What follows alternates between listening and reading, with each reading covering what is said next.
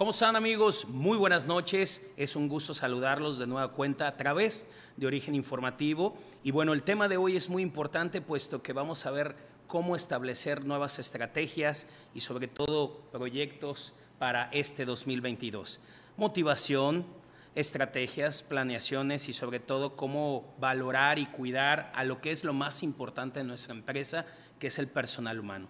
Pero bueno, como todos ustedes lo saben, cada viernes en punto a las ocho y media a través de Origen Informativo entramos a través de sus hogares y sobre todo las redes sociales para poder conectarnos y recibir tips prácticos que te permitan emprender tu negocio de la mejor manera, de una forma saludable, que te permita desarrollar nuevos proyectos, mejores estrategias y sobre todo que tú tengas una mente abierta para desarrollar tu firma, que es lo que más nos interesa en este portal de origen informativo. Hoy tenemos un tema muy interesante, eh, estructurar, que yo creo que todas las grandes y pequeñas empresas lo estamos haciendo pensando en este 2022 tan ambicioso que se ve con esta reactivación económica que lo estamos viendo, que no solo sea una temporada decembrina, sino que sea una reactivación en general en todos los diferentes sectores que nos permita volver poco a poco a estabilizar nuestra economía con el esfuerzo y el trabajo de todo. Pero vamos a ver nuestra introducción de lo que se trata, negocios, moda y estilo. Negocios, moda y estilo. Un espacio de cómo consolidar nuestras empresas a través de la imagen. Renovemos nuestras estructuras organizacionales ante los nuevos desafíos, siendo este proyecto una opción que te ayudará a través de tips prácticos de moda y reales para todo un equipo directivo y operativo mejoremos la comunicación en nuestras empresas a través de la imagen y logremos nuestros objetivos. Tendremos invitados especiales que nos capacitarán y de igual manera nos compartirán sus trayectorias, conocimientos y experiencias profesionales. Consolidemos juntos nuestros negocios, todos los lunes a las 8.30 de la noche por Origen Informativo.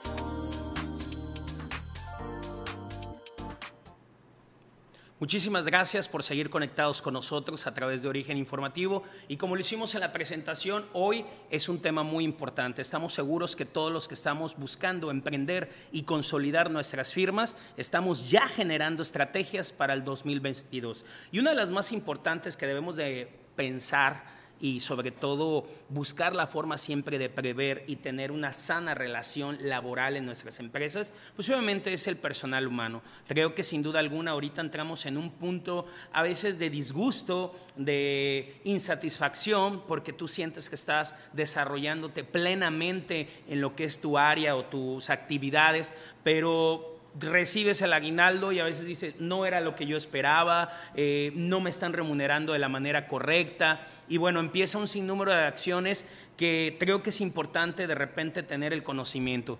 Algo que quiero comentar tanto para el empresario como para el colaborador uno de los principales problemas que se empieza a dar no solamente en las empresas, sino en la sociedad, es la ignorancia. Es por eso que a través de este portal de origen informativo, negocios, moda, estilo, queremos aportar un poquito a tu conocimiento. No propiamente vamos a abundar en el tema de aguinaldo, puesto que hay que ver muchísimas cuestiones y hay que ver cuál es tu situación de contratación, que es ahí donde nos vamos a enfocar, puesto que cuando tú empiezas a laborar en una empresa hay que tener una cultura organizacional. Hay que tener buenos hábitos para que de igual manera tú también puedas exigir en base a la ley lo que te corresponde. Y no me refiero propiamente, cabe aclarar, ¿eh? al tema económico, también a lo que son tus derechos y obligaciones, porque el descansar, el tener una buena remuneración, el tener derechos de, bueno, de Infonavit, todo lo que es como colaborador debes de tener ese conocimiento. Por eso nos dimos a la tarea de invitar a una persona que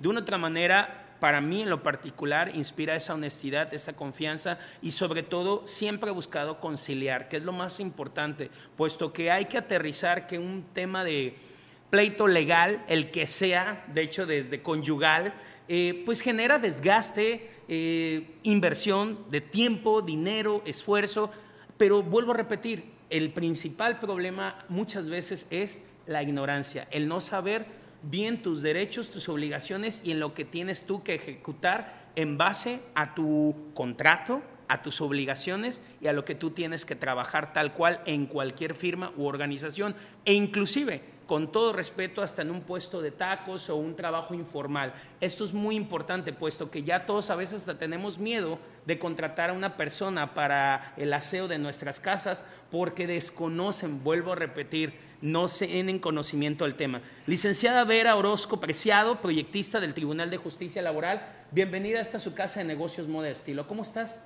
Muy bien, André, muchas gracias por la invitación, por permitirme dialogar un poco con el público que te sigue y transmitir un poco de toda esa información que tú ahorita estás comentando, que de verdad sí es este, sumamente importante y que en muchas de las ocasiones vemos empresas que por ver la magnitud que tienen, suponemos que tienen todo en regla, ¿no? Y, llegan a tener desgraciadamente algún problema legal y nos damos cuenta que pues que no tenían a veces ni la estructura legal laboral más básica para poder este hacer frente a esos problemas que están teniendo, ¿no? Así es. Y fíjate que uno de los temas que vamos a desarrollar el día de hoy a través de la sección de Todo Suma, eh, Nada Resta es igual aprendizaje. Vamos a edificar hoy porque el 8 de diciembre, para conocimiento de todos, fue el día del administrador y hoy vamos a tocar ese tema. Creo que una de las cosas más importantes es administrar todos los recursos con los que contamos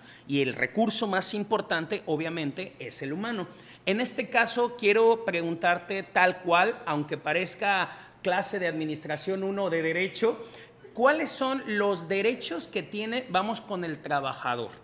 ¿Cuáles serían los derechos y cualquiera que sea el trabajo?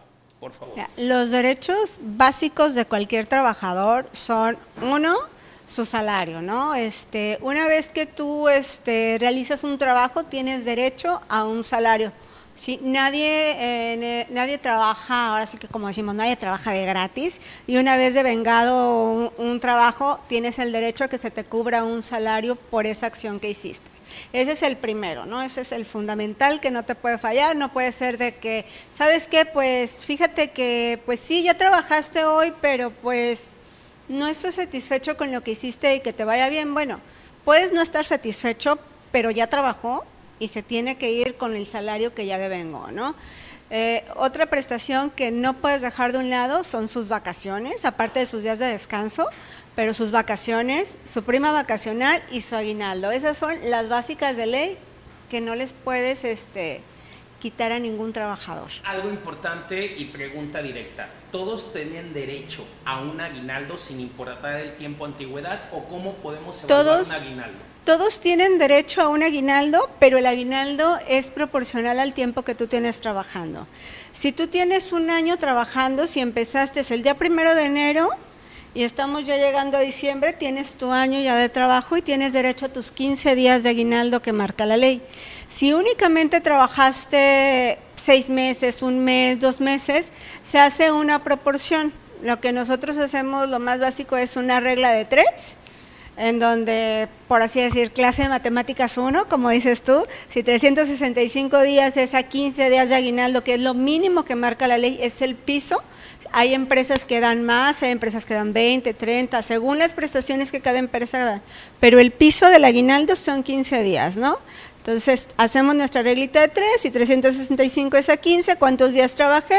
Por mis 15 días, entre 365 y me salen los días que tiene derecho el trabajador de percibir como aguinaldo. Un día, dos días, tres días, según el tiempo que tenga trabajando. Aquí es importante resaltar, puesto que estamos en temporada que te contratan. Estamos en diciembre, los hoteleros, restauranteros, transportistas, todos los que somos prestadores de servicios, ahorita nos vemos en la necesidad de contratar, pero también hay una manera, un contrato eventual. A ver, platícanos un poquito. Hay contratos de prueba y hay contratos eventuales, este, en donde en muchas ocasiones, sobre todo en la industria turística y como tus giros, llegan, a llegan a emplear este, pues, meseros, asistentes, maquillistas, peinadores, según, según el ámbito de, de, tu empresa, ¿no? Y, y, la ley lo contempla así como eventuales y así los registras y el contrato lo haces temporal, ¿no? En donde tú estableces el periodo por el que va a estar tu trabajador.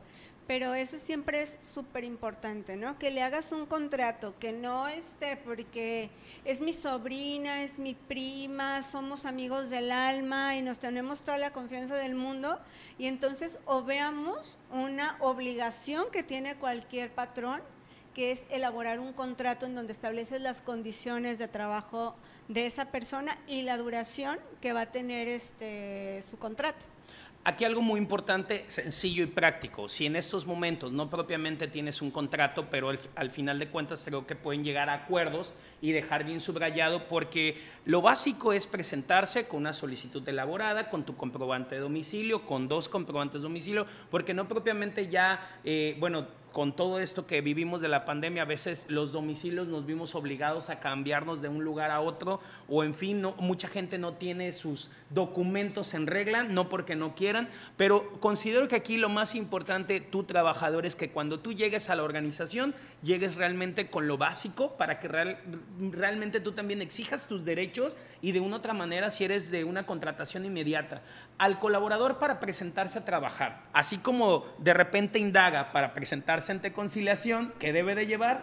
¿Qué sugieres tú como abogada y auxiliando al colaborador debe presentarse una persona que quiera trabajar en diferente giro?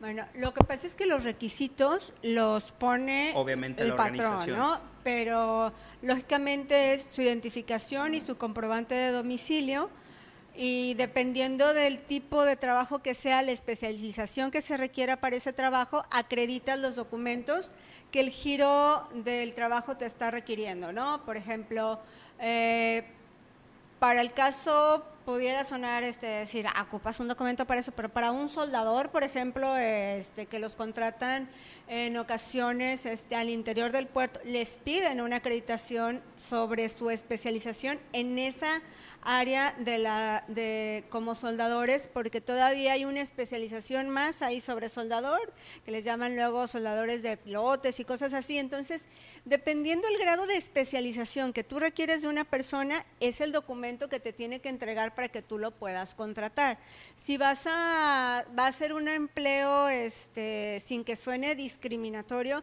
este más común por decir mostrador, cosas básicas que no necesitan una expertise y que los puedes instruir rápidamente, bueno, con que te acrediten sus acta de nacimiento, credencial de lector, CURP y comprobante de domicilio es lo básico. ¿Por qué?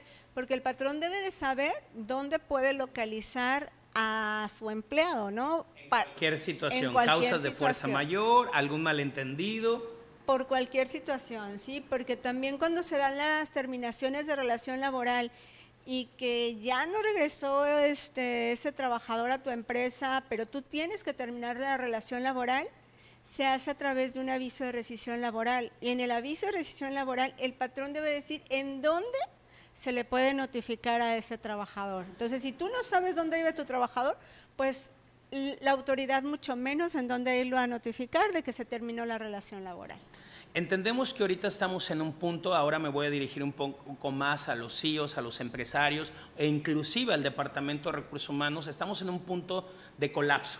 Se reactiva la economía de la noche a la mañana, mucha contratación, mucha activación, pero en este caso, ¿cuál sería tu consejo ahora? Vámonos al otro lado de, la película eh, para los directivos. O sea, ¿Cuál sería tu recomendación sana si de repente, porque muchas veces, no, no, ya que se suba el chofer al, transporte, no, ya que el mesero, o sea, al final de cuentas siempre puede haber un problema. Eh, hemos tenido casos, o en lo particular, no en mi empresa, pero he sabido de gente que tiene un día de trabajo y ese día le sucedió algo. Y si no hubo la contratación, si no hubo el protocolo, no hubo todo lo necesario, al final de cuentas, esa mano de obra que te iba a ir a ayudar ese día propiamente te puede llevar hasta la quiebra de un error involuntario, porque bueno, también no es culpa propiamente del colaborador hablando de riesgos de trabajo.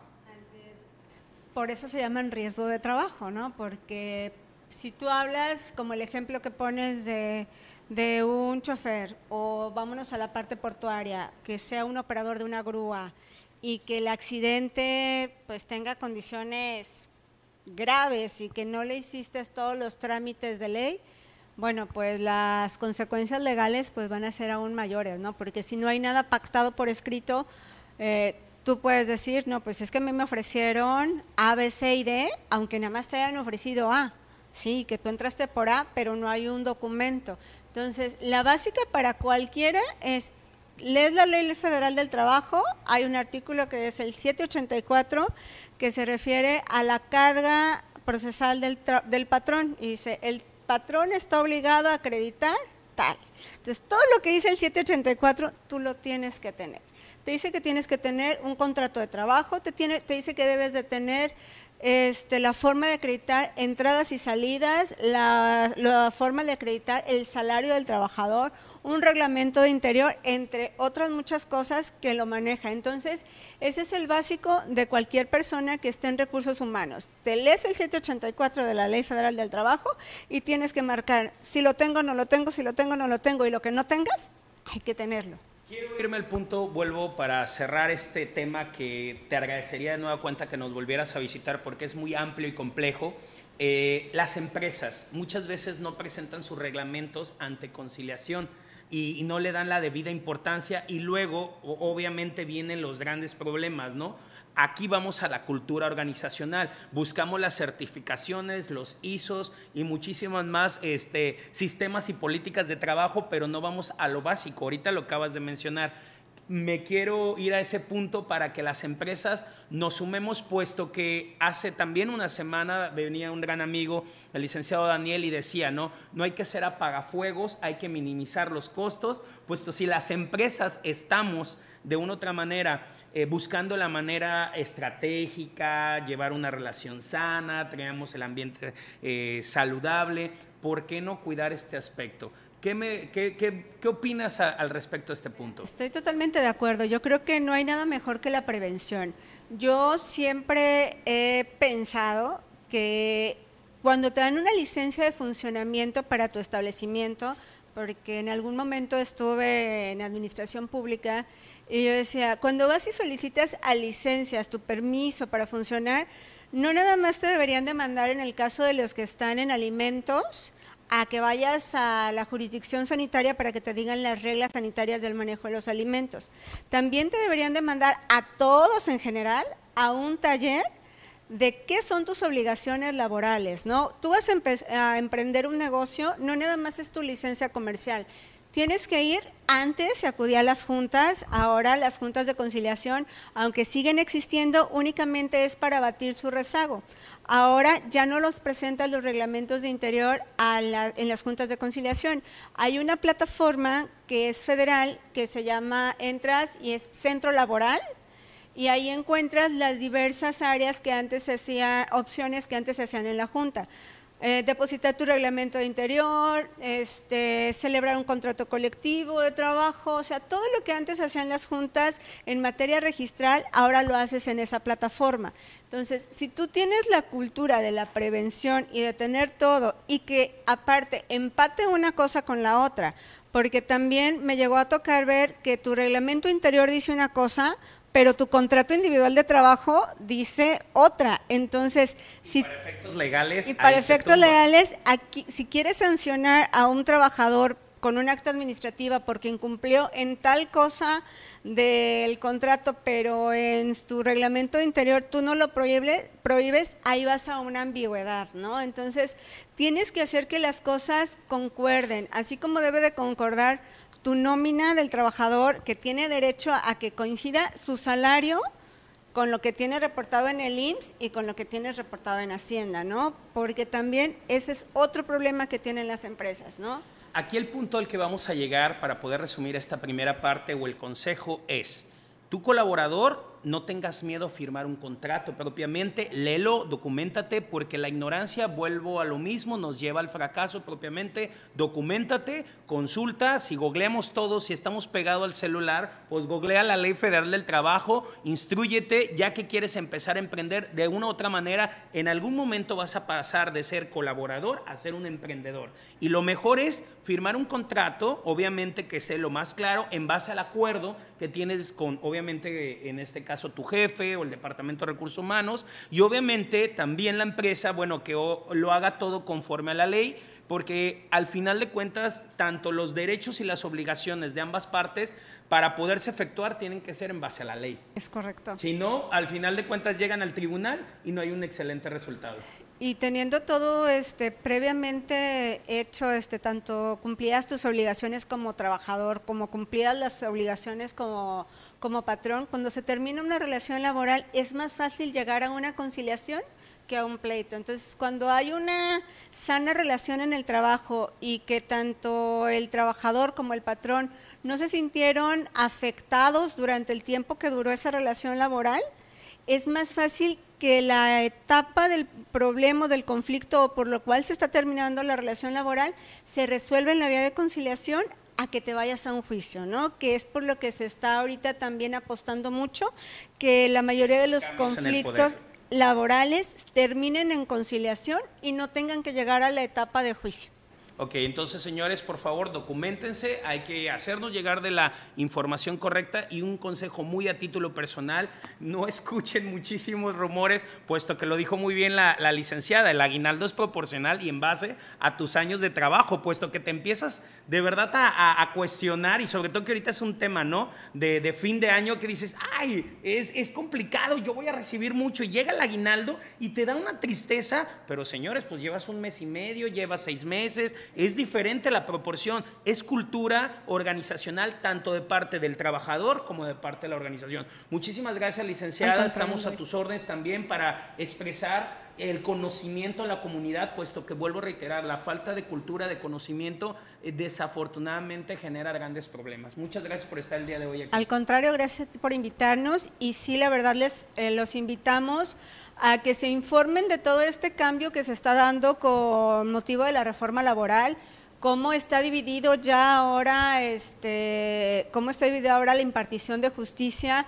Eh, son tres órganos que hacen lo que antes hacían las juntas para poder ir a la vía adecuada, ¿no? Porque desgraciadamente nos venimos encontrando con que en el ámbito legal muchos todavía este, abogados no saben que ya las juntas ya no están recibiendo demandas, no saben que hay un centro de conciliación al que te puedes acercar para resolver tu problema y que hay personas que están capacitadas para eso, para ayudarte a que el problema que traes lo puedas separar y podamos llegar ahí a una solución en ese momento rápida para las dos partes, que no les quite tiempo ni a uno ni a otro. Ni dinero a ambas partes. Efectivamente, ni dinero a ambas partes. Si lo resolvemos todo en vía de conciliación, que es para lo que la justicia está apostando mucho y está invirtiendo también en capacitar a personas para que se vayan por vías alternativas de solución, como en este caso en la justicia laboral, la conciliación, vamos a tener un ahorro no nada más por parte del trabajador y de los patrones, sino también por parte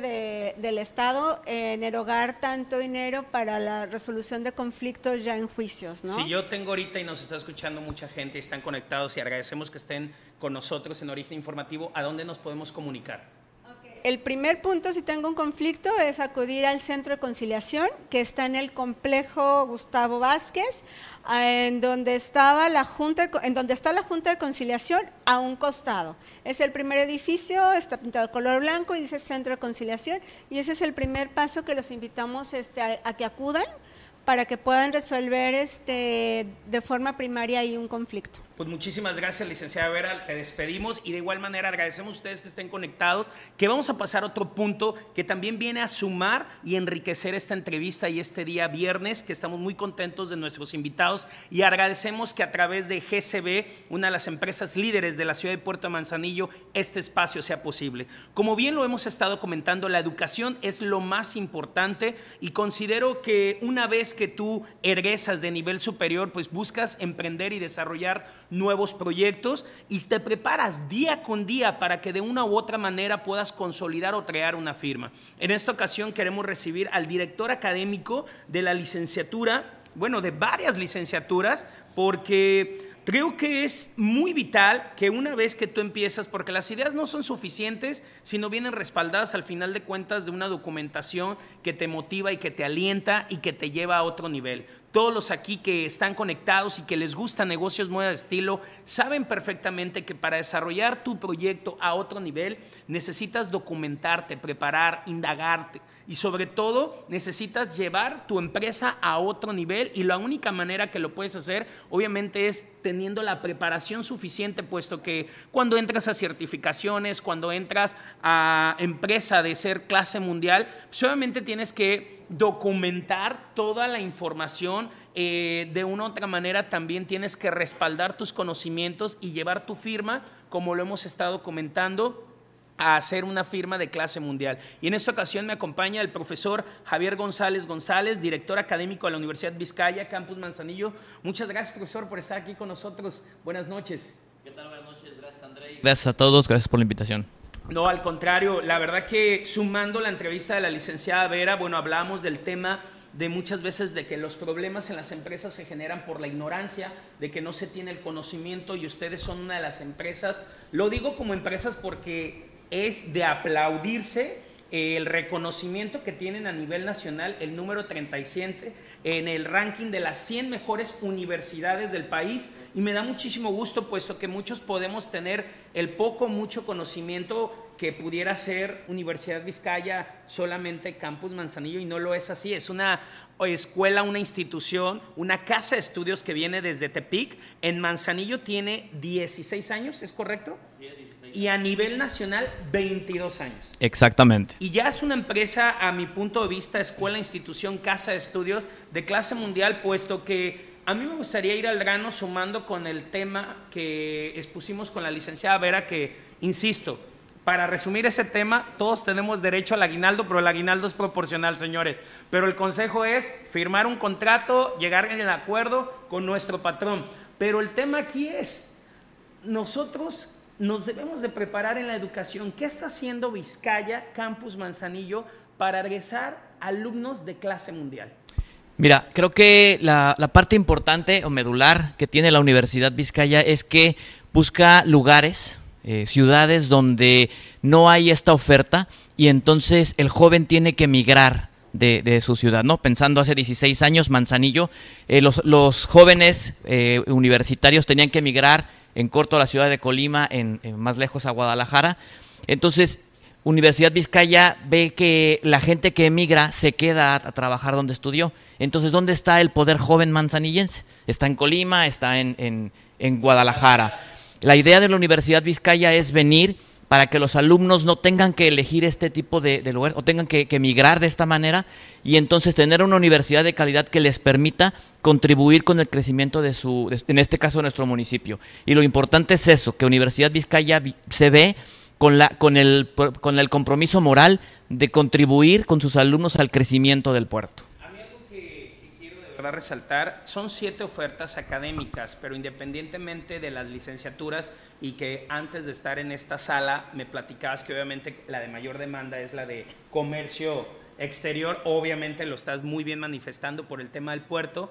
Bueno, algo de aplaudirse que se ha adaptado a las necesidades, inclusive ahorita por tema pandemia no se está llevando a cabo, pero hay maestrías que se desarrollan en domingo. Entonces la universidad ha cubierto la necesidad del colaborador, del que quiere emprender, o sea, trabaja de lunes a domingo la Universidad Vizcaya. Así es, para, para la universidad es importante no solamente el alumno eh, recién egresado de preparatoria, para la universidad también entiende que hay eh, personas adultas que de pronto estudiaron una carrera y al egresar y, entrar a la vida laboral, entran a otra cosa que no es su, su, profesión prácticamente, y entonces regresan a estudiar la profesión de la que están trabajando, o por alguna razón no pudieron estudiar la universidad, tuvieron que empezar a trabajar, y hoy en día ya es importante el, formarse como, como, profesionistas. Entonces se apertura no solo la, la las licenciaturas de lunes a viernes, sino los sábados para este tipo de, de, personas y además las maestrías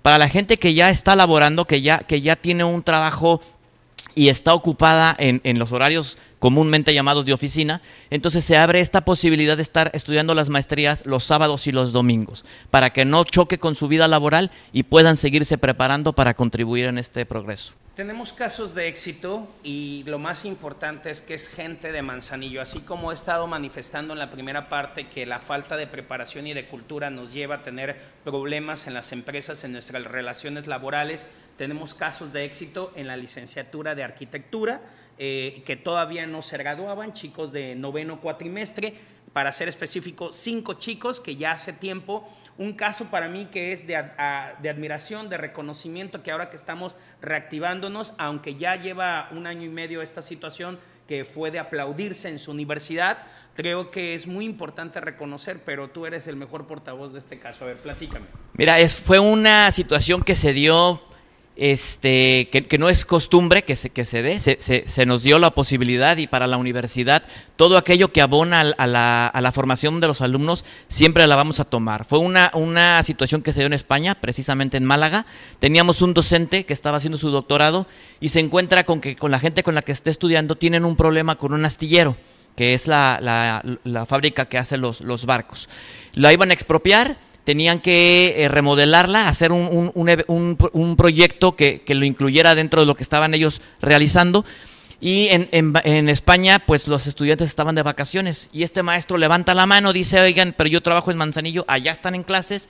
Si ustedes quieren, yo les hablo y, que nos hagan el, diseño. Aquí, perdón que te interrumpa, hay que resaltar dos cosas. O sea, los docentes están plenamente capacitados, puesto que estaba documentándose, desarrollando y aumentando sus conocimientos. Docente Campus Manzanillo estaba en Europa y obviamente se contacta con este proyecto, lo propone y Campus Manzanillo lo toma de una manera muy estratégica y hacen una repentina, ¿es correcto? Así es, una repentina es un trabajo que hacen los arquitectos donde se les pide que hagan un diseño de cero, de nada, y tienen 24 horas para realizarlo. Y en 24 horas lo presentaron en Europa. Así es, en 24 horas se tiene listo, es un momento en el que los alumnos de verdad duermen en la escuela, tienen que trabajar 24 horas en el proyecto, lo presentan, se va, se va a España el proyecto, lo ven las personas allá, les gusta y entonces invitan a los alumnos a que vayan a Málaga para poderlo presentar. Aquí me lleva a pensar lo siguiente, tenemos cinco casos de éxito de chicos extraordinarios, oriundos de Manzanillo, los cinco chicos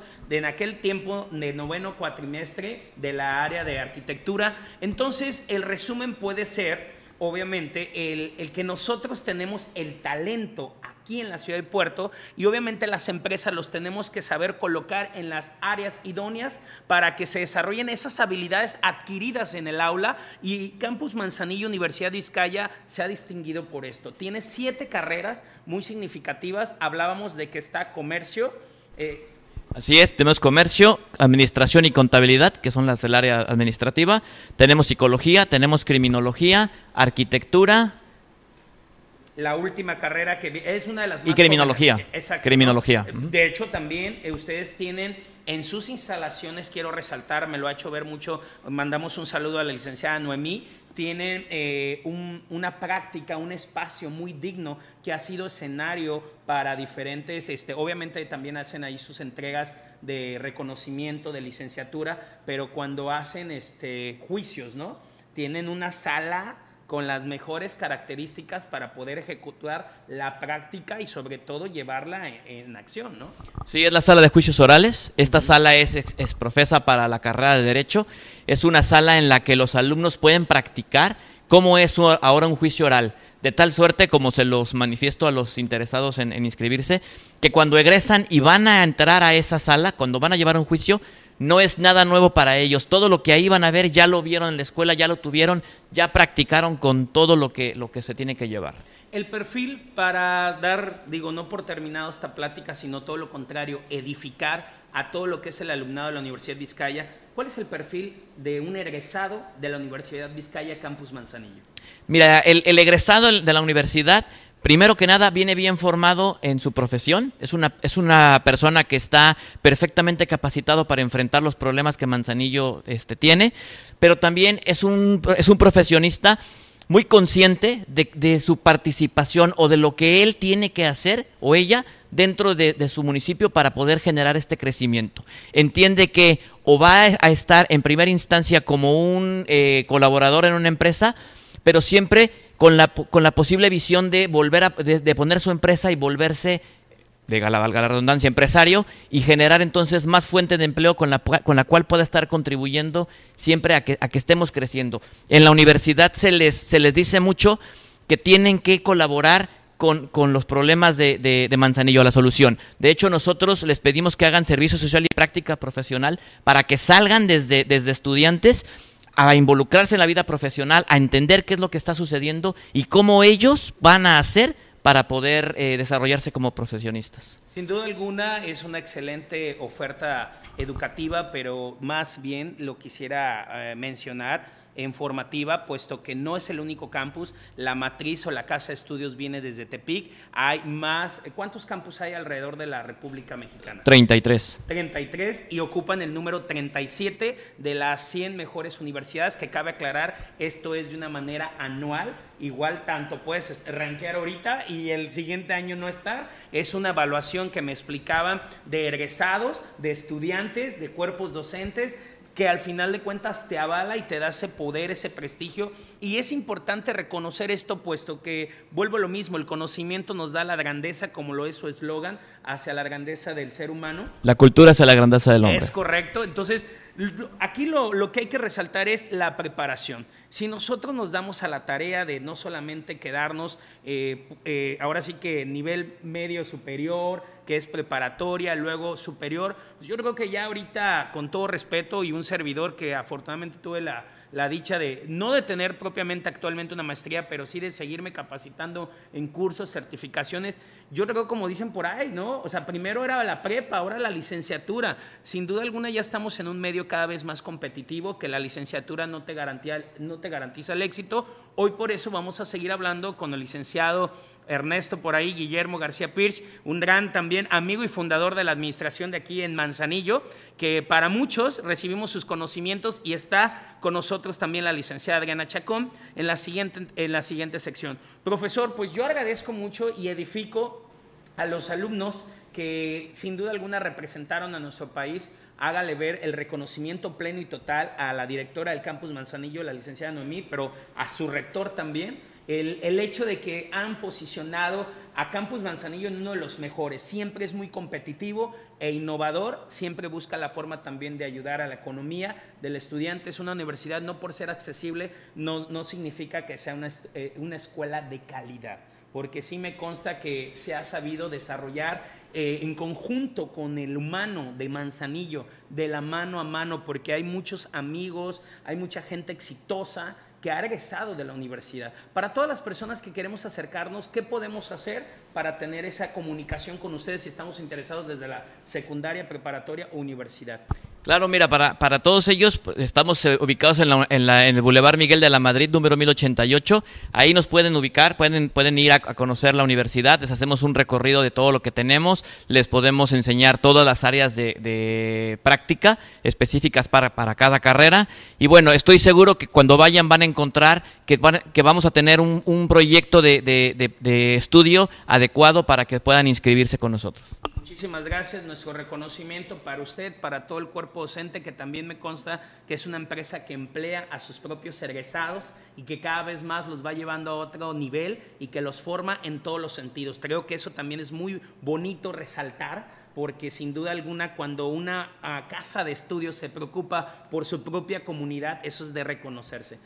Adelante, sí, adelante. Creemos que, que, esto es como, como hacer, tener algún producto, ¿no? Si yo hago galletas y yo no me como mis galletas, pues entonces no estoy vendiendo bien lo, lo, que yo hago. Entonces, para nosotros es importante que cuando tenemos un egresado que ya, que ya está en nivel profesional, que ya es exitoso, que tiene que, que cosas que aportar a, a, los estudiantes, es un orgullo traerlo de regreso, que venga como maestro y que imparte ese conocimiento a los demás este, alumnos. Para nosotros siempre va a ser muy gratificante poderles decir, ¿saben qué chicos? Este maestro que tienen hoy aquí en día, hace unos años estaba sentado en esas butacas, de aquí se formó, del conocimiento que tiene, lo que lo ha hecho ser exitoso fue de aquí y estoy seguro que algún día voy a poder traer a todos ustedes a que estén otra vez impartiendo clases con nosotros.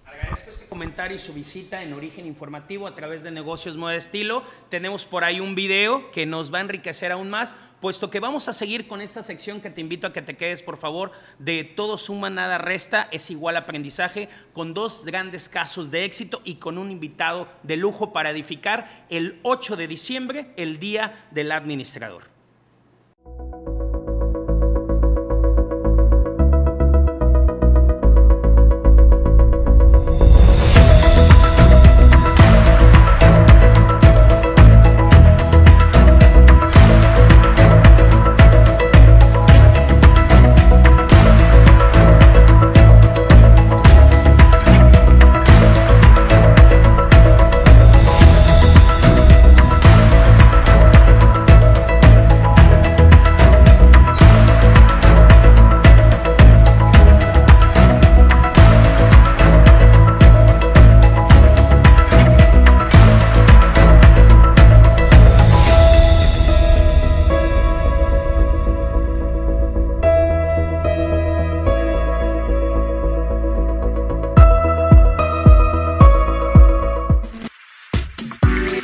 Revista Palmera es una plataforma digital e impresa que permite que diferentes negocios en Manzanillo puedan posicionarse a través de diferentes redes sociales.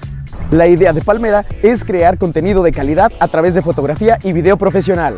Cuidamos hasta el último detalle con todos nuestros clientes. Nuestros consumidores son tanto hombres como mujeres, teniendo un porcentaje 60% mujeres, 40% masculinos, por lo que el contenido de nuestra revista es apto para todo público. Los usuarios y consumidores de Revista Palmera a través de diferentes plataformas digitales y medios impresos oscilan entre los 18 y 44 años. Nuestros seguidores son adultos con poder adquisitivo y estabilidad económica.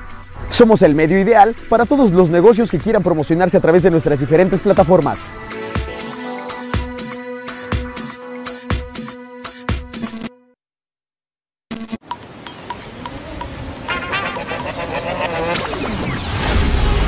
exploración, más un motor súper eficiente.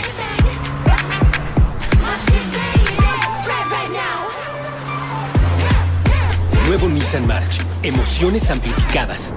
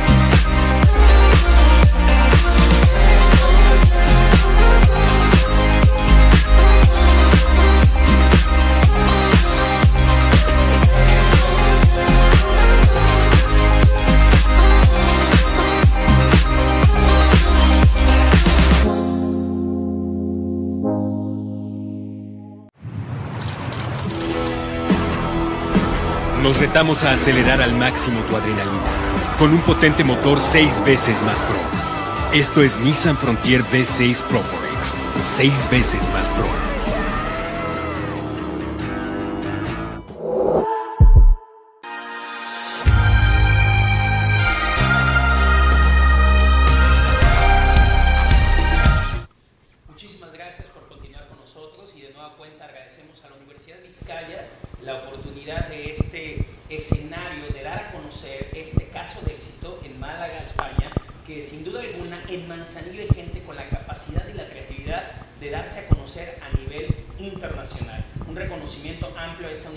Que sin duda alguna son 16 años de servicio aquí en la ciudad y puerto de Manzanillo, actualmente el número 37 de las mejores 100 universidades del país, 22 años de prestigio que lo respalda, es una casa de estudios originaria de Tepic que sin duda alguna puso los ojos en la ciudad y puerto de Manzanillo por este gran crecimiento y desarrollo económico y que nos da la oportunidad de no emigrar, de prepararnos en esta casa, en este puerto, en este lugar que sin duda alguna le tiene un futuro y creciente éxito a quien lo trabaja. Y es así como se caracteriza Manzanillo.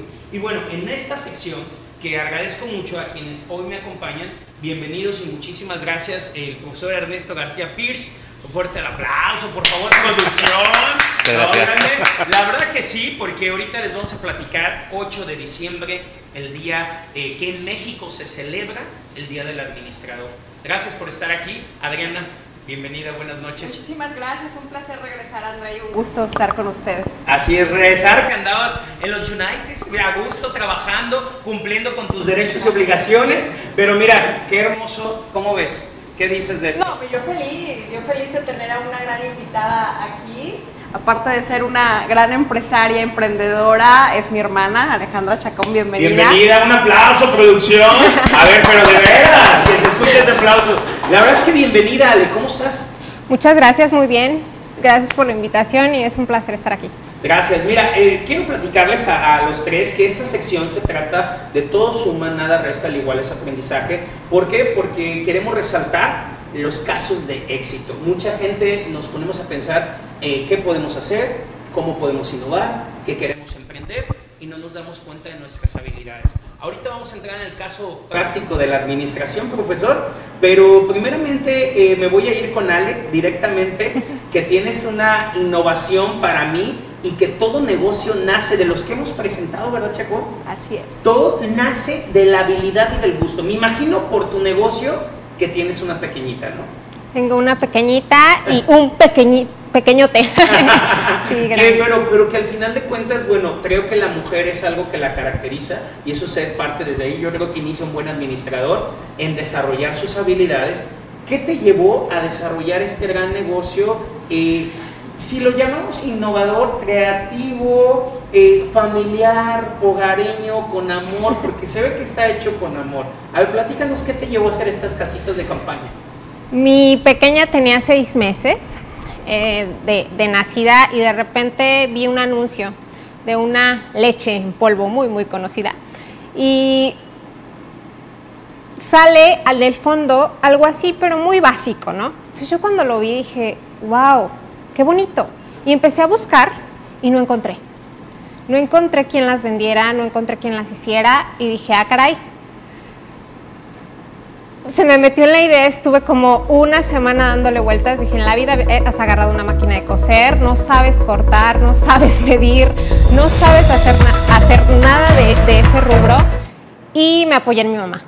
Yo le acabo de regalar a mi mamá una máquina de coser en diciembre y no sé, la idea se me metió en, en, febrero y le dije, mamá, quiero hacer esto.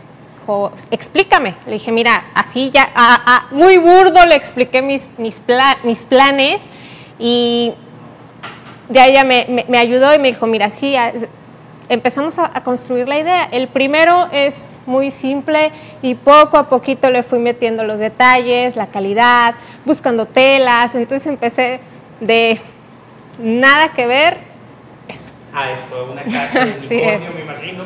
Pero desde ahí inicia un administrador. ¿Qué tan cierto es, profesor? Yo ¿Por qué? Sí. ¿Cómo, ¿Cómo, nace un administrador? Acérquese al micrófono un poquito más.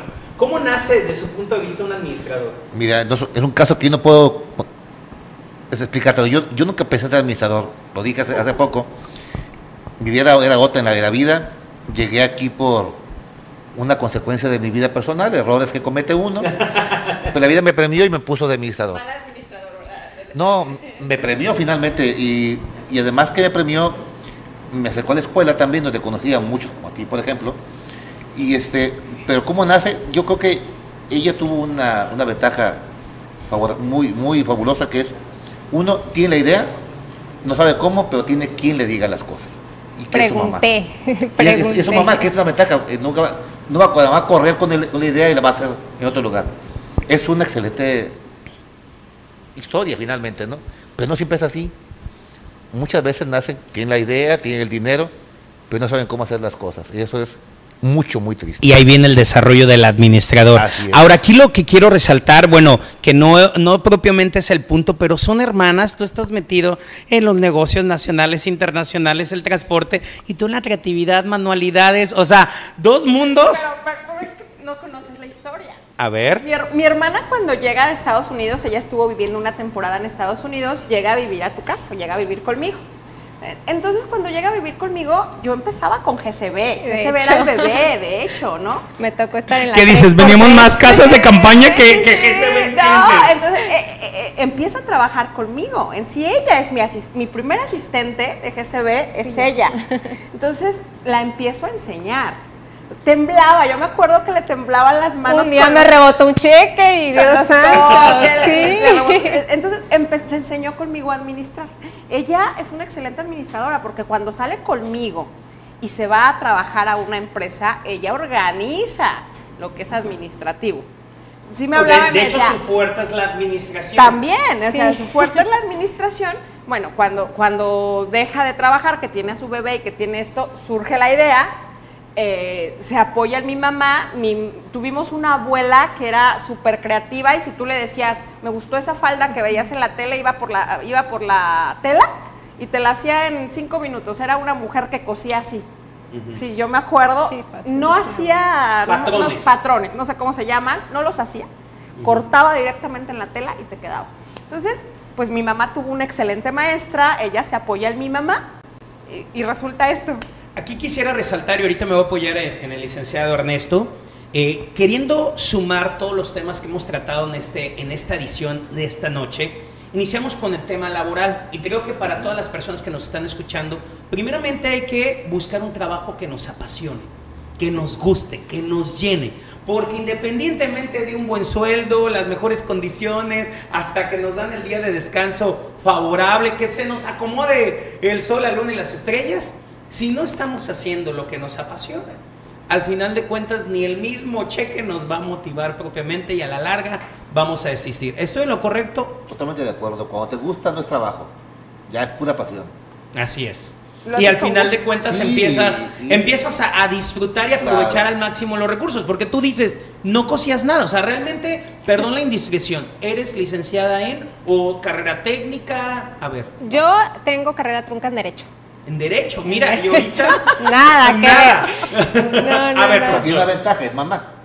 Y, Y mamá por obvio es administrada. Es mujer. No, yo creo A que- ver, espérense, espérense, ese es otro tema, amiga, ese es otro Es que tema. no vino Rebequita, Yo creo que entonces. es mamá y, es, y esa sí es. Ellas son muy puntuales en su. Organizan todo, ella sí tiene todo el control.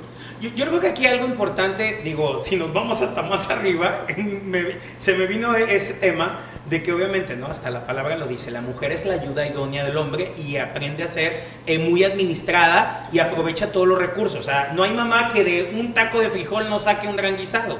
O sea, de verdad que le busca la manera. ¿Cómo ya una vez haciendo tu primer unicornio y medio todo chueco, me imagino, y no con todos los colores, cómo empiezas a desarrollar diferentes patrones, diferentes colores, estereotipos? Porque te empiezas a dar cuenta que obviamente el mercado, pues no todos son fan con el unicornio, o, ¿cómo empiezas a desarrollar el negocio?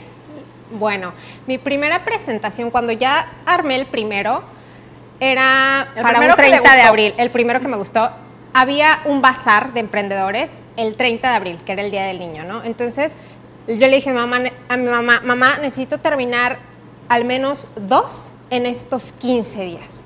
Sí, hija, trabajé a marchas forzadas y presenté los primeros dos. ¿Cuántos? En... Dos en 15 días. Dos en 15 días de no hacer ninguno y por ahí están las fotos en la, en la, en la página de, ¿Cómo te de podemos Facebook. localizar rápidamente para quien le gusta luego luego indagar? El mundo de Hage en Facebook, así literal como se escucha, Hage. Y, y una pregunta que, bueno, esa debió de haber venido más adelante. ¿Solamente casitas de campaña?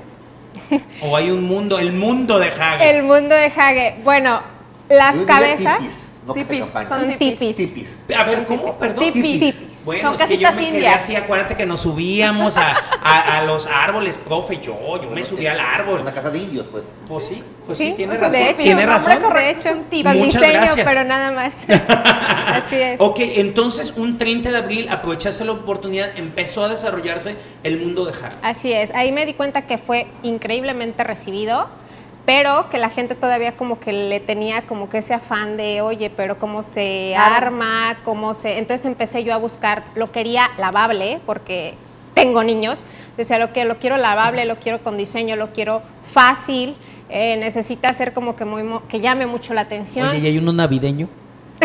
¿Sí? ¿Sí hay navideño? También llega a ver navideño. Aquí lo que me gusta y cómo ha ido avanzando son mis clientes. A mí me encantan porque del unicornio, de repente llegó una cliente y me dijo, oye, a mi hijo le encantan los leones. Y yo me quedé y le dije, claro que te lo hago, ¿no? O sea, a mí, al- a mí el hecho de que El reto. llegue el cliente y me diga, quiero esto, es de, no te voy a decir que no, porque déjame intentarlo. Y cuando yo empecé a ver el resultado final, mí me encantó, ¿no? Entonces, de, de unicornio nació un león, nació un koala, nació un conejo, un caballo, o sea, empecé ya a caminar y luego, oye, y si me adornas el cuarto, también, también he hecho proyectos de, de remodelación de cuartos infantiles, donde, bueno, pongo desde los banderines, ya la cabeza no va en el tipi, pero sí va en, en la pared del- de, la cabecera del niño, las letras en dorado en la pared. Me dediqué un tiempo a rentarlos como pijamadas, pero como tú dij- como dijimos, nos tiene que apasionar. La renta para mí te da mucho dinero, pero no me llenaba. O sea, decía, no, o sea, gracias y de verdad me encanta, pero no me llenaba. Entonces sí lo interrumpí, sigo teniendo el, el- el equipo, quiero renovar el concepto para presentarlo de otra manera. Me gustaría también hacerlo para parejas, porque también tengo tipis familiares Órale. que ya son grandes. Entonces, estoy como que en ese de, de a ver si por ese lado me, me agrada más. Oye, y obviamente emergiste y siempre desarrollaste tu negocio a través de las redes sociales. Sí, empecé apoyándome mucho también con los, con los bazares de emprendedores. Hubo, En Guadalajara hay muchos. Ah, hubo muchos, no sé, hubo alrededor de seis Como el meses. mercadito alternativo. Ujú. Alrededor de seis meses donde no descansamos ni un fin de semana. La verdad es que ahí sí al papá de mis hijos les agrade- le agradezco enormemente porque me aguantó. Andaba para allí para acá conmigo cuidando niños, Telas, cosas. herramientas, coordinando sí, todo. Sí, en lo que, oye, ahora vamos para acá, ahora vamos para acá. Y sí, nunca me dijo que no, no, la, la verdad, eso sí. Eh, mis respetos, pero me apoyé mucho en eso. Y llegó un momento en el que ya pude dejar de ir a bazares y me fui de boca en boca. O sea, ya era de, oye, me pasó tu teléfono, Sutanita, que le hiciste esto, oye, que te vieron en tal lado. Y, y él también me llenó mucho el ver que ya me movía por recomendación. Aquí nos vamos resumiendo y aprovechando tu caso de éxito, que ahorita vamos a indagar más. Creo que es importante resaltar la primera característica de un administrador y de todo, ¿no? Colaboradores que te apasione. ¿Qué otra característica, profesor, debe de tener un administrador, eh, ahora sí, con visión, con proyecto? Yo creo que es pensar fuera del cuadro. Pens- salirte de, de, de- de problemas De lo convencional. y piensa diferente y todo cambia. Tú mismo lo sabes. Tú, tu familia, saliste del cuadro y esto todo es diferente que tu familia. Es lo mismo pero diferente. Es correcto. Y es- hay que pensarlo así. Yo creo que esa es una ventaja. Me, me hizo preguntarle algo delicado. Siempre a veces eh, hay una hay un pleito, una disyuntiva entre un administrador y un contador, ¿verdad? Por el tema de el administrador se sabe diario salir del cuadro y le cuesta mucho trabajo apegarse a presupuesto y a las reglas y a las políticas. Y el contador es eh, eh, Cuadrado. cuadrado, eh, eh, análisis, evaluaciones. Aquí va la pregunta. ¿Qué es lo correcto? Para arrancar un negocio debes salirte del cuadro. Ya que lo arrancas, ocupas seguir, seguir la forma. Si no, aquí es un desorden, ¿eh? finalmente. Yo creo que es muy, muy importante que cumplas, ya anotaste antes qué es lo que quieres en un futuro, cómo vas a lograrlo. Ahora cúmplelo. O sea, sigue bien tu, tu ruta que vas a llegar ahí voy con, con Chacón, que así, sí, que así inició y quedamos que eh, hoy íbamos a hablar estrategias para el 2022. A ver, Chacón, tú eres una persona completamente emprendedora que hoy tienes el orgullo de acompañar a tu hermana y qué padre, porque esto a mí se me hace con una necesidad, así como que ya te quiero, por eso dije, ¿hay navideño? O sea, tengo un buen de sobrinos, entonces se antoja y es más, meterse tú con él, yo te pido uno jumbo, uno grandote, pero Chacón, ¿cómo podemos empezar a armar estrategias? Para el 2022? Mira, las estrategias para un año, lo voy a llamar un año fiscal, no se hacen ahorita en diciembre. Yo empiezo a planear las estrategias del siguiente año a, media, a mediados. Y yo creo que para un administrador o para alguien que ya hemos obtenido experiencia a través de los años, ya, es, ya, ya lo vemos bien natural. Cuando empezamos es lo difícil. ¿Por qué? Porque cuando empezamos no existe el recurso necesario como para saber si el 2022 vas a estar, vas a sobrevivir. Fíjate que ahí e, era lo que por eso quería ir contigo, porque usted como asesor o coach o docente o, encargado directivo de área, usted lo dijo ahorita muy bien y es muy cierto. Cuando arrancas no tienes para poder contratar a 10 personas y planear y el análisis y la proyección. Y lo digo para las personas que están conectadas, pero lo dijo muy bien, arriesgate. Arriesgate, salte del cuadro. Pero después, ¿qué viene? A ver, Chacón. Pues después viene. Tú eres muy numérica. Claro, toda, la carga fiscal, tienes que, determinar eh, tu coeficiente de utilidad, porque eso depende de lo que vas a pagar de impuestos el año que entra. O sea, es, es salte del cuadro, llega a tus metas, pero ahora regrésate con el contador y verifica que todos estos puntos en los que te saliste, porque te sales, ¿eh? Yo soy genial para salirme. O sea, no, no, no crean que soy, tú me dices, ¿eres bien numérica? No, no, no, yo, yo cumplo. Todo positivo. A ver. Yo, todo soy positivo, ¿verdad? A mí me dicen, no, oye, o sea, es que eso es imposible. Ay, no me digas eso. Pero tienes esa habilidad de negocio. Sí, pero esa, esa habilidad, dice, ¿Es intuición? ¿Se nace? No, se hace. No, porque nos, hemos pegado unas descalabradas y unas tropezadas y hemos tenido pérdidas. Eh, yo confío mucho en la gente, André. Yo confío bastante en la gente. Eh, y eso me ha llevado a la mejor a ciertas pérdidas. Pero he aprendido también de esa gente. Vamos al resumen con el coach administrador. A ver. que finalmente en, la vida es como, como una pelea de box. Te van a pegar. Hay que levantarte finalmente el asunto, ¿no? Y llegar hasta vencer al a quien sea, ¿no? ¿Cómo, con, perdón, ¿cómo podemos considerar? perdón, perdón, Adriana, adelante, adelante, adelante. Mm, ¿Para qué no me invitas? Tengo mucho que decir. Échale, dale, dale, solita, dale. Pero, yo creo que, que, a quien tienes que vencer es a ti mismo. Pues a quien sea. Los miedos, tus, eh, este, porque, porque no tienes todas las habilidades, profesor. ¿eh? Yo tuve grandes profesores. Estoy de acuerdo. Pero, tuve grandes coach a mi lado. Ahí te, va, ahí te va también, tienes esa pandemia, ¿quién te enseñó? No, claro. Gracias. A lo que sea entonces, ¿no? Oigan, es que invitamos a dos grandes y está difícil. Cámara, directamente a ellos, por favor. Mi, respeto. no, no, no, pero fíjate que, va, va de la mano y yo creo que nosotros que estamos como prestadores de servicio, digo tú en atención al cliente, estás levantando pedidos, un servidor en el mostrador, Adri lo hace, pero bueno, tiene un equipo y al resumen que quiero llegar con el profesor ¿Cómo saber si eres un correcto administrador o un mal administrador? A ver, profesor. Eso sí usted, a ver. A ver. ¿Cómo saber si somos buenos o malos administradores? Porque no siempre los números malos significa que sean malos. No, y yo te quiero decir, yo, yo comenzaba hace, pocos días una discusión que tenía con un contador, por cierto. le decía es que es casi un arte. No todo te va a gustar del arte, ni el artista, lo como dibuja. Bueno, así dibuja él. O sea, finalmente son cuestión de estilos. O sea, yo mismo sé que soy un administrador de vacas flacas. Nunca he tocado gordas tampoco, ¿ah? Pero una vaca flaca sé cómo sacarla adelante, el, negocio y vamos para arriba, ¿no? Pero, ¿cómo sé que es buen administrador? lo que deseen de él finalmente, lo, que quiere el patrón. Un administrador que regularmente es, trabaja para alguien. Y, y quizá cuando son negocios propios como de ustedes, ustedes tienen sus metas muy claras Si no llegaste, culpa del administrador finalmente. Ahí fallaste. Pero son, son fallas, no, no fra- fracasos. Fracasas cuando ya no puedes hacer más. ¿Tú cómo mides?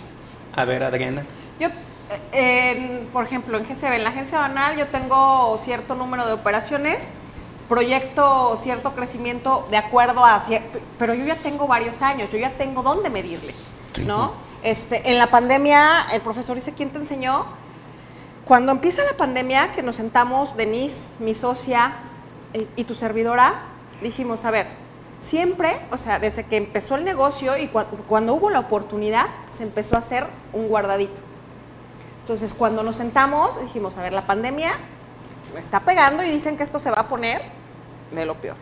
¿Cuánto tiempo sobrevivimos operativamente con lo que administraste y guardaste durante tanto tiempo? Y sacamos los números, ¿eh? Y sobrevivíamos seis meses, sin despidos, sin recorte, sin nada, ¿no? Entonces le dijimos, ok, tenemos ese tiempo, vamos a mantener la gente, la gente no tiene, sí, perfectamente, se van a ir a su casa, trabajábamos cinco o seis en la oficina, este, sin problema, sobrevivimos.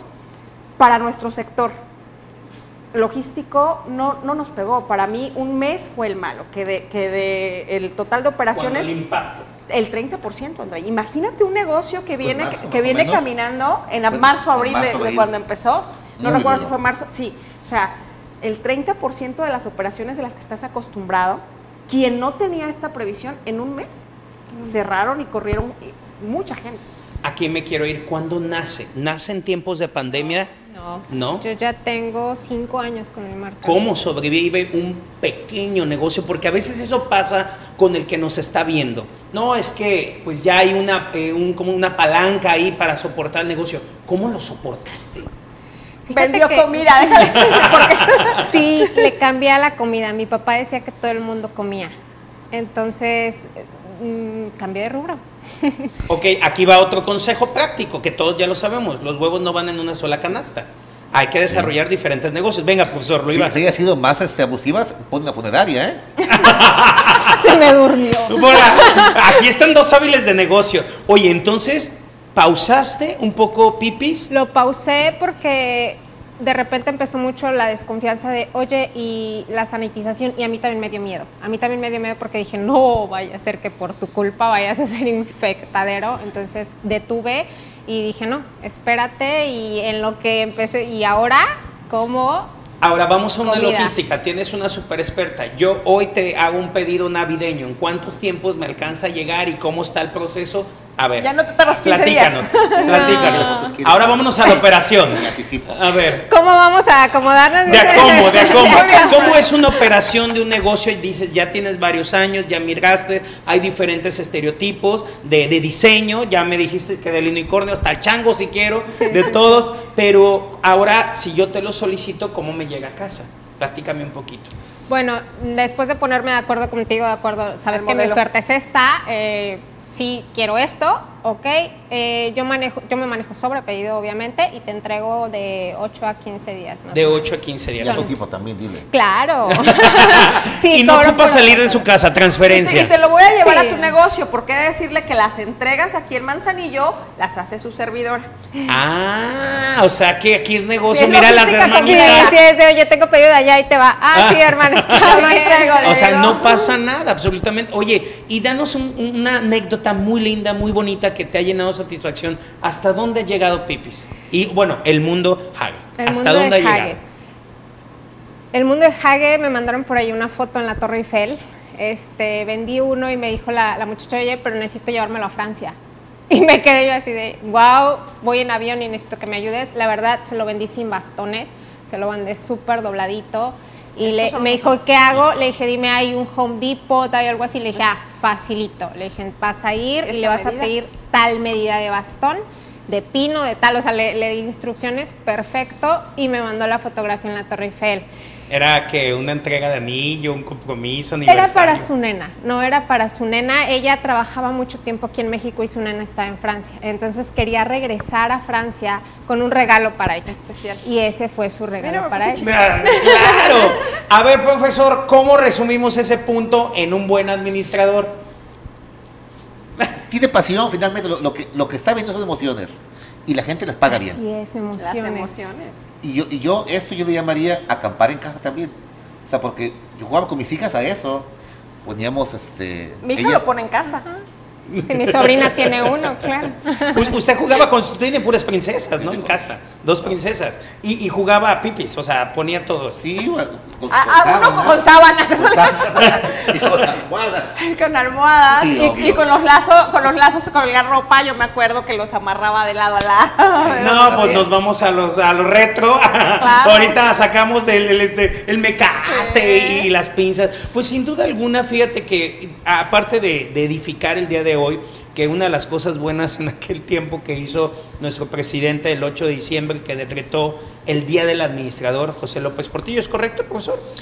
Sí, Sí, en el sí. 80. En el 80, ok. A través de CONAL, que es el Consejo Nacional de la Administración. Sí, señor. Eh, en México se edifica al administrador el día 8. Ocho y obviamente la intención cuál es impulsar al administrador a que promueva y desarrolle la economía de nuestro país, a que administremos de la manera correcta e idónea todos los recursos de las diferentes organizaciones y firmas.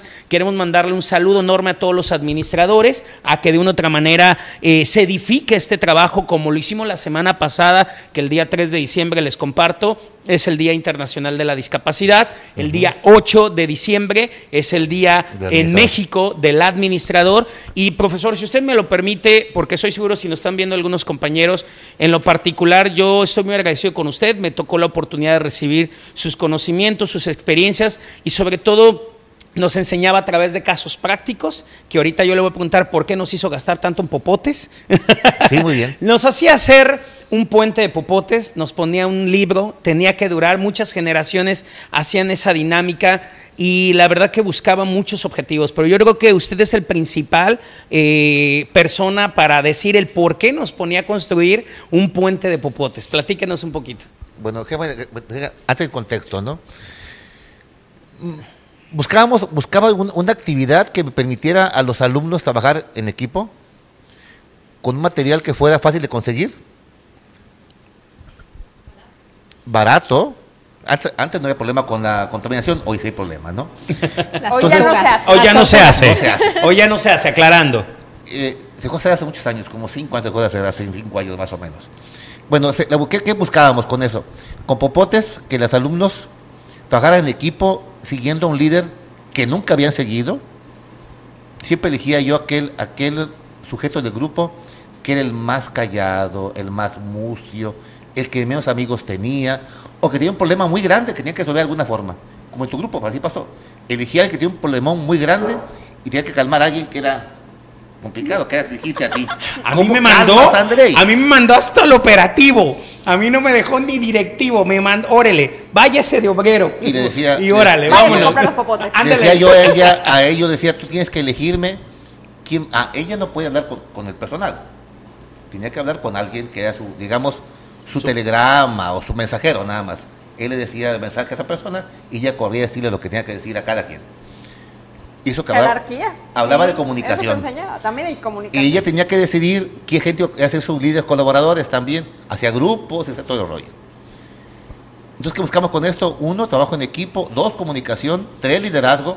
Y cuatro, compromiso de grupo. Lo que sacaba uno de grupo, sacaban todos. ¿Me Más puede profesores repetir? como él. Así es, así es, ¿eh? ¿Me puede repetir esos puntos, por favor? Ay, qué Pues, Rápido. no, no, dígamelo. va. A ver. Primero que nada, trabajo en equipo. Liderazgo. Comunicación y espíritu de, de grupo. Administradores que están actualmente en las empresas colaborando, creo que son aspectos muy importantes que debemos de desarrollar, sin duda alguna. Sí, Yo agradezco porque fue una experiencia para todos de vida, eh, de un, muy bonitas anécdotas, porque nos hacía hasta hablarnos con el que menos hablábamos en el día a día. Y yo creo que así pasan las empresas, Una ¿no? cosa más que recordar nada más. Se hacía en silencio. Nadie podía hablar. El que hablaba los, los expulsábamos del grupo. Uy, Sí, yo estaba a punto de reprobar. problemas. Y sacaba cinco. Así es. Era 10 o 0,5, no había más. Hubiera tenido problemas. Pues bueno, déjenme platicarles, tenemos un video por ahí de, de, de Pipi, de esto, de todo este proyecto, porque mira, nos gusta mucho esta sección, ¿verdad Chaco? Porque es de todo suma, Nada resta es igual aprendizaje y creo que el mundo Jage es un mundo en el cual también se ve la pasión, la pasión. Y algo aquí muy importante, ¿todos tenemos oportunidad de ser administradores? Todo mundo puede administrar. Todos somos administradores. administra- Puede administrar, pero somos administradores todos. Eso.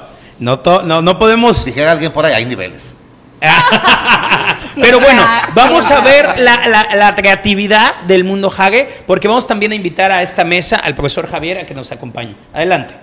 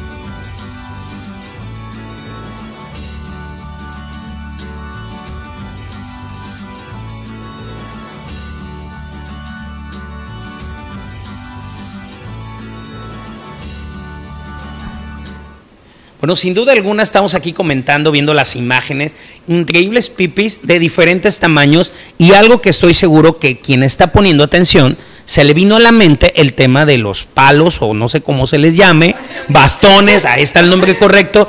A ver, ¿cuáles son las ventajas o lo que tú como mamá y productora y distribuidora de este producto consideraste que no dañara al, al usuario? El peso. Para empezar, empecé a ver en los bazares que los niños llegaban y se, se metían, no siempre por la puerta, por atrás, por un lado, y los levantaban. Entonces empecé a observar que de repente, bueno, si se lo echa en la cabeza se va a golpear. Entonces empecé a buscar un bastón que no tenía que ser ligero, pero muy duradero, porque también me tocó el que de plano lo, se le colgaba totalmente, ¿no? Entonces, esa fue una de, la- de las cosas que observé. Otra, tener mucho cuidado con los sobrantes, ¿no? Con lo que son los hilos y demás, no se me fueran a colgar y demás. Que la ventana, la cabeza, como que pues no se me pudieran ahorcar tan fácil, ¿no? Hoy está, todos los puntos, mira, nos reímos, pero todas las mamás estaban viendo y checando Sí. sus puntos. Lavable en lavadora. Ok. Entonces también tenía que buscar una tela. La que- mujer de hoy, practicidad. Que soportara el trato del niño, gruesa y resistente, pero que también la pudiéramos echar sin problema a la lavadora. Y la practicidad para nosotras. Las casas de hoy en día empezaron a ser como que muy pequeñas. Entonces lo levantas del nudo y se hace como el ancho de un trapeador y abajo de la cama o el closet. Y si lo quieres sacar, lo sacas y abres tus cuatro bastones y a jugar mi niño. O sea, algo tan sencillo. Algo tan Normalmente, ¿de qué a qué edad comprende este artículo? Yo los manejo de 0 a 12 años. A los 12 años es cuando ya mi, mi hijo el grando dejó de hacerle caso. Definitivamente. Y, pero bueno, 12 años y todavía se me llegué a sacar de ahí cuatro. Pues es que yo, yo, yo creo que sin duda alguna tienes a un lado también al, al profesor psicólogo que, que viene como director académico de la Universidad Vizcaya, pero todos siempre tenemos un rincón, ¿no? Un rincón donde pensar, reflexionar, analizar y a- hay lugares de nuestra casa y de nuestra niñez que siempre nos permite desarrollarnos y sentirnos muy cómodos. Pues esta noche la verdad que agradezco a los cuatro su presencia. Quiero decirles que este espacio es gracias a GCB, gracias a Adriana por hacer posible este espacio como directora que hemos ido todos enriqueciéndonos día con día de verdad. André, yo encantada de que la gente conozca eh, proyectos nuevos, eh, personas como el profesor, o sea, eh, como, como el director. o sea, yo, yo encantada de que Manzanillo siga nutriéndose de, de todas estas cosas. Todo suma, nada resta y, y es igual aprendizaje. Tú sabes que yo soy así. Sí, la verdad que sin duda alguna desde es- el inicio del es espacio. una filosofía de vida, ¿no? Entonces, Yo te, yo te agradezco, de verdad quiero hacerles ver porque le ha apostado a Origen Informativo, GCB le apuesta a los casos de éxito, nos ha permitido poder llevar este programa hasta sus hogares y sobre todo buscar edificar y ayudar. Comenzamos al principio que quiero invitarlos a todos a que me den su opinión para poder cerrar este espacio, pues que la ignorancia al final de cuentas es un, es, eh, detiene la grandeza del hombre, detiene sus sueños, sus visiones, porque no es cuestión económica, sino es cuestión de falta de preparación, porque al final de cuentas no hay excusa, podemos prepararnos, mi padre algo que me decía, y más ahorita me dice, tú no me vengas con excusas, métete a las redes sociales y ya tienes toda la información a la mano, antes todavía había algunas limitantes, y ni así, porque nuestros abuelos nos decían, ahí hay un buen de libros, ¿eh? no ocupa salir de la... la enciclopedia. Exacto, y las bibliotecas, o sea, realmente nunca ha existido los limitantes y nos vamos siempre a querer señalar al gobierno o querer señalar a otras personas que realmente la única persona responsable de tu crecimiento, tanto como persona como de manera de emprendedor, pues eres tú. Tú eres lo que eres por lo que tú quieres ser y por lo que decides ser. Aquí tengo un, un psicólogo, estamos a rumbo de cerrar el año. ¿Cuál sería tu consejo para las personas para poder tener una mayor visión? en vida o profesionalmente hablando? Mira, creo que lo, lo- lo importante es, como seres humanos lo decías, el, el podernos dar cuenta, primero, qué es lo que estamos haciendo mal. Y no, y no estarle echando la culpa al gobierno, como lo decías, o, o al vecino. soy yo. Y yo qué quiero hacer por mí y para mí. Y en la estructura de yo empezar a, a hacer las cosas mejor por mí, en automático voy a hacer mejor las cosas por mi familia, por mi pareja y por mi entorno. Entonces, hacer una retroalimentación de qué cosas tengo que mejorar y trabajar en ellas para el siguiente año. Y fíjate que es muy cierto lo que compartes, profesor Javier, por esto que una planeación estratégica creo que primero va al ser que el hacer. Si tú po- antepones tu persona, eh, lo platicaba con, eh, con Adri y con Ale, ¿en qué aspecto? Yo le decía, oye Adri, tú estás acostumbrada a hacer números y todo, pero por ejemplo, si uno quiere salir de vacaciones en marzo el próximo año, pues órale, ¿cuánto vas a generar y cuánto te vas a esforzar para que en marzo te alcances a ir, ¿no? Y te vayas satisfecho y decir, venga, voy por el otro trimestre y venga, voy por el otro semestre y vamos, vamos, vamos poco a poco. Entonces, si empezamos por el ser, analizando qué estamos haciendo bien y qué estamos haciendo mal, vamos a tener resultados positivos. Tú siempre tu mensaje es muy positivo. Eso yo creo que sin duda alguna te ha llevado al éxito y en todas las áreas y en todos los sectores te abres sin propiamente conocerlos. Porque te ven muy fácil aquí hablando, pero recuerdo en los primeros programas que tú me decías, a mí me amarraron las manos. para poder moverlas. Yo Para yo- poder yo- moverlas. Yo no las movía, pero no me cerré, di- digo, me- cuando me dijeron, oye, te, va- te- pu- puede capacitarte un especialista para que puedas hablar ante las cámaras, yo no tenía problemas hablando con, con ustedes, pero yo veía una cámara o una luz, un micrófono y, se me olvidaba todo. Sí, sí, sí, sí. Entonces, cuando vi que no podía, y fue muy complicado reconocerlo porque dices, no, no inventes, ¿cómo? Este, cuando lo reconocí y me abría la posibilidad de que alguien me enseñara, todo cambió. Volvemos a lo que tú comentas, ¿no? Ver en qué áreas podemos trabajar. Adriana, estamos a punto de cerrar el año, ya nos quedan dos programas, nos va a tocar propiamente la Navidad, casi casi cenar aquí, porque es todos los viernes a las ocho y media. Adri, ¿cuál sería tu consejo como persona y empresaria para las personas que están propiamente emprendiendo o proyectando negocios hacia el 2022? Eh, no puedes proyectar ahorita 15 días, eh, tres semanas de que se acabe el año. Si tienes un negocio proyectado para el 2022, espero que lo hayas proyectado por lo menos todo el 2021. Si no fue así, a lo mejor te va a costar un, tra- un trabajo iniciarlo. No lo abandones. Aunque empieces tarde, analiza perfectamente el flujo efectivo que vas a necesitar para sobrevivir un trimestre. Tú tienes que tener flujo efectivo para sobrevivir tu negocio, sea lo que sea, ¿eh? tres meses. En tres meses tienes que haber recuperado ese mismo dinero para tres meses. Hay negocios que el primer año no les vas a sacar utilidad. Entonces tienes que ver si, si tu pareja va a ser el soporte, si tu socio con otros negocios va a ser el soporte, si tienes otro ingreso, si da- das clases, asesorías o demás. No te desesperes, es bien importante, porque cuando empiezas a apretarte en dinero, eh, el humano estamos acostumbrados a, tener un nivel de vida y de un de repente cuando inicias un, negocio, pues ese nivel de vida no, no, lo puedes sostener. No ajusta. No, te ajusta. Entonces empiezas a desesperarte y esa desesperación te hace desistir. Por eso proyecta bien tus flujos de efectivo mínimo tres meses algo muy importante que quiero resaltar de tu comentario. No dijiste no lo hagas, es planea, prevé. Prevé. Aquí quiero ir con nuestro coach el día de hoy invitado, eh, celebrando el 8 de diciembre. Profesor, ¿por qué vienen de una de los científicos y de los filósofos y todo? ¿Por qué nos sintetizaron los pasos de la administración cuando para mí la previsión es correcta? Ah, o sea, porque nos dicen que después de tal siglo se simplificó a cuatro pasos cuando la administración son seis pasos. Previsión, planificación, organización, integración, dirección y control. A ver, ah. platíquenos. ¿Por qué las cambiaron? No sé. Hay ideas de cada... De cada Filósofo, científico. De cada investigador. Ellos creen que hay tres algunos. Más ahí planeas, diriges y controlas. Y según yo no. Según yo tienes que, antes que nada, tienes que, tienes que ver, prever las cosas. Vino y dijo ella, ¿no?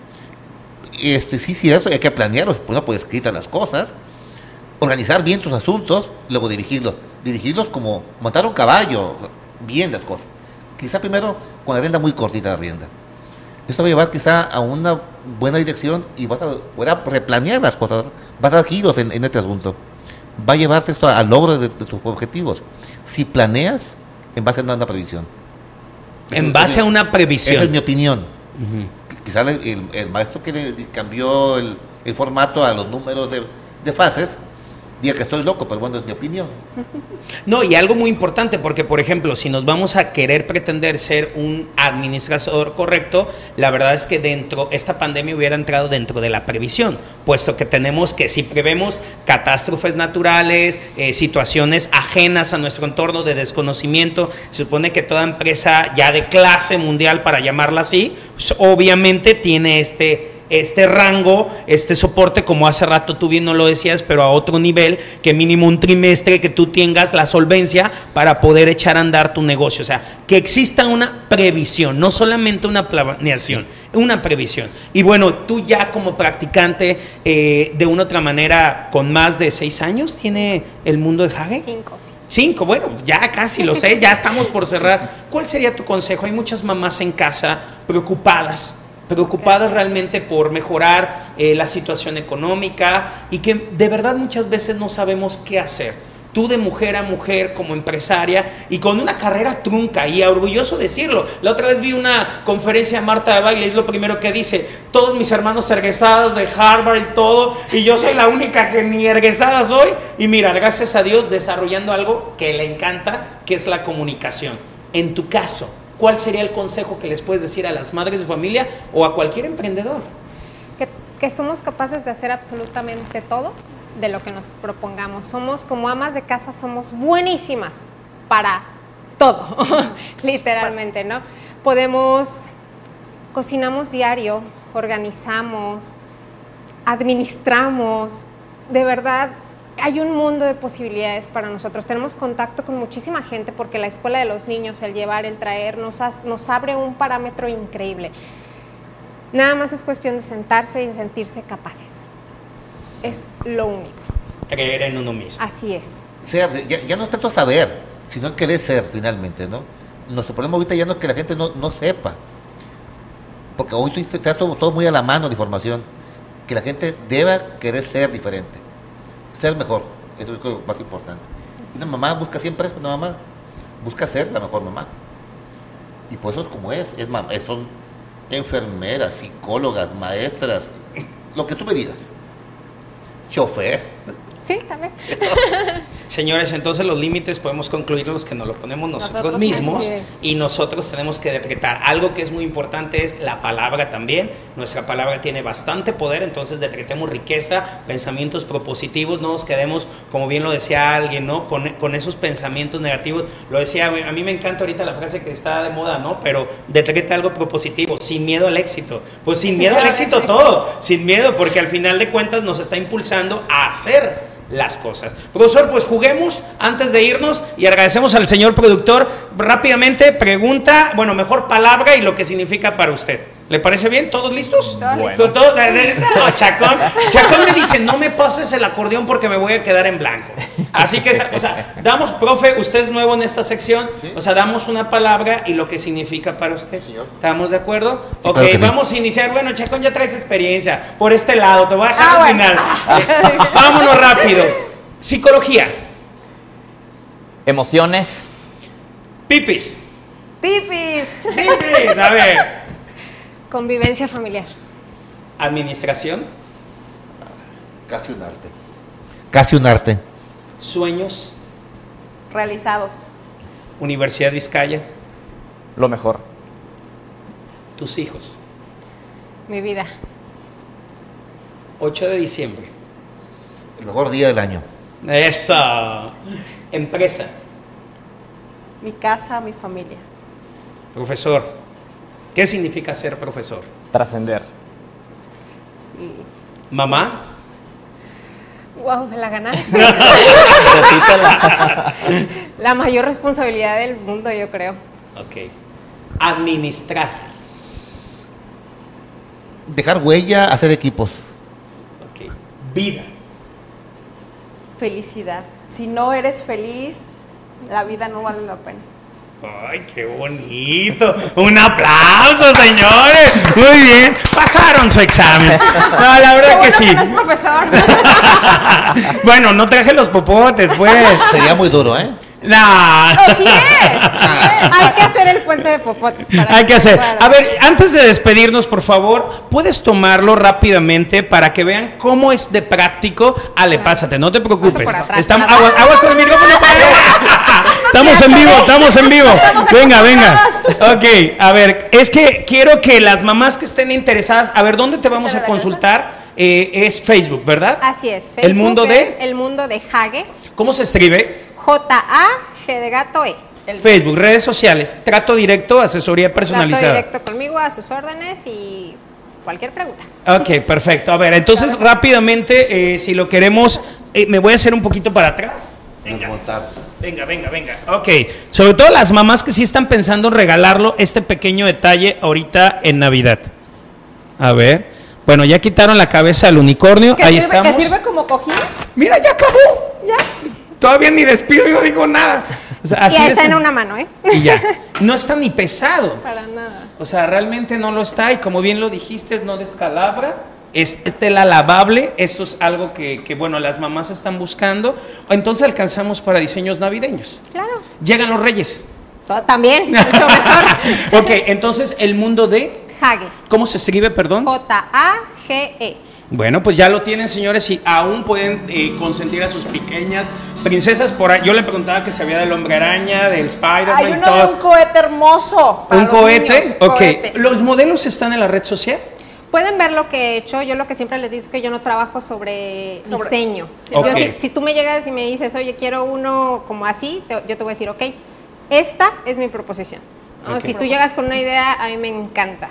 Ok, ok, desarrollamos nuevos prototipos y de una u otra manera pueden ahora sí que ir en base a tus necesidades. Pues profesores, por favor, Ale, toma asiento, yo aquí ya me quedo, este me lo llevo a mi casa. me encantó para mi ¿Está sobrina, está, disponible, re eh? loca, está ¿Está disponible.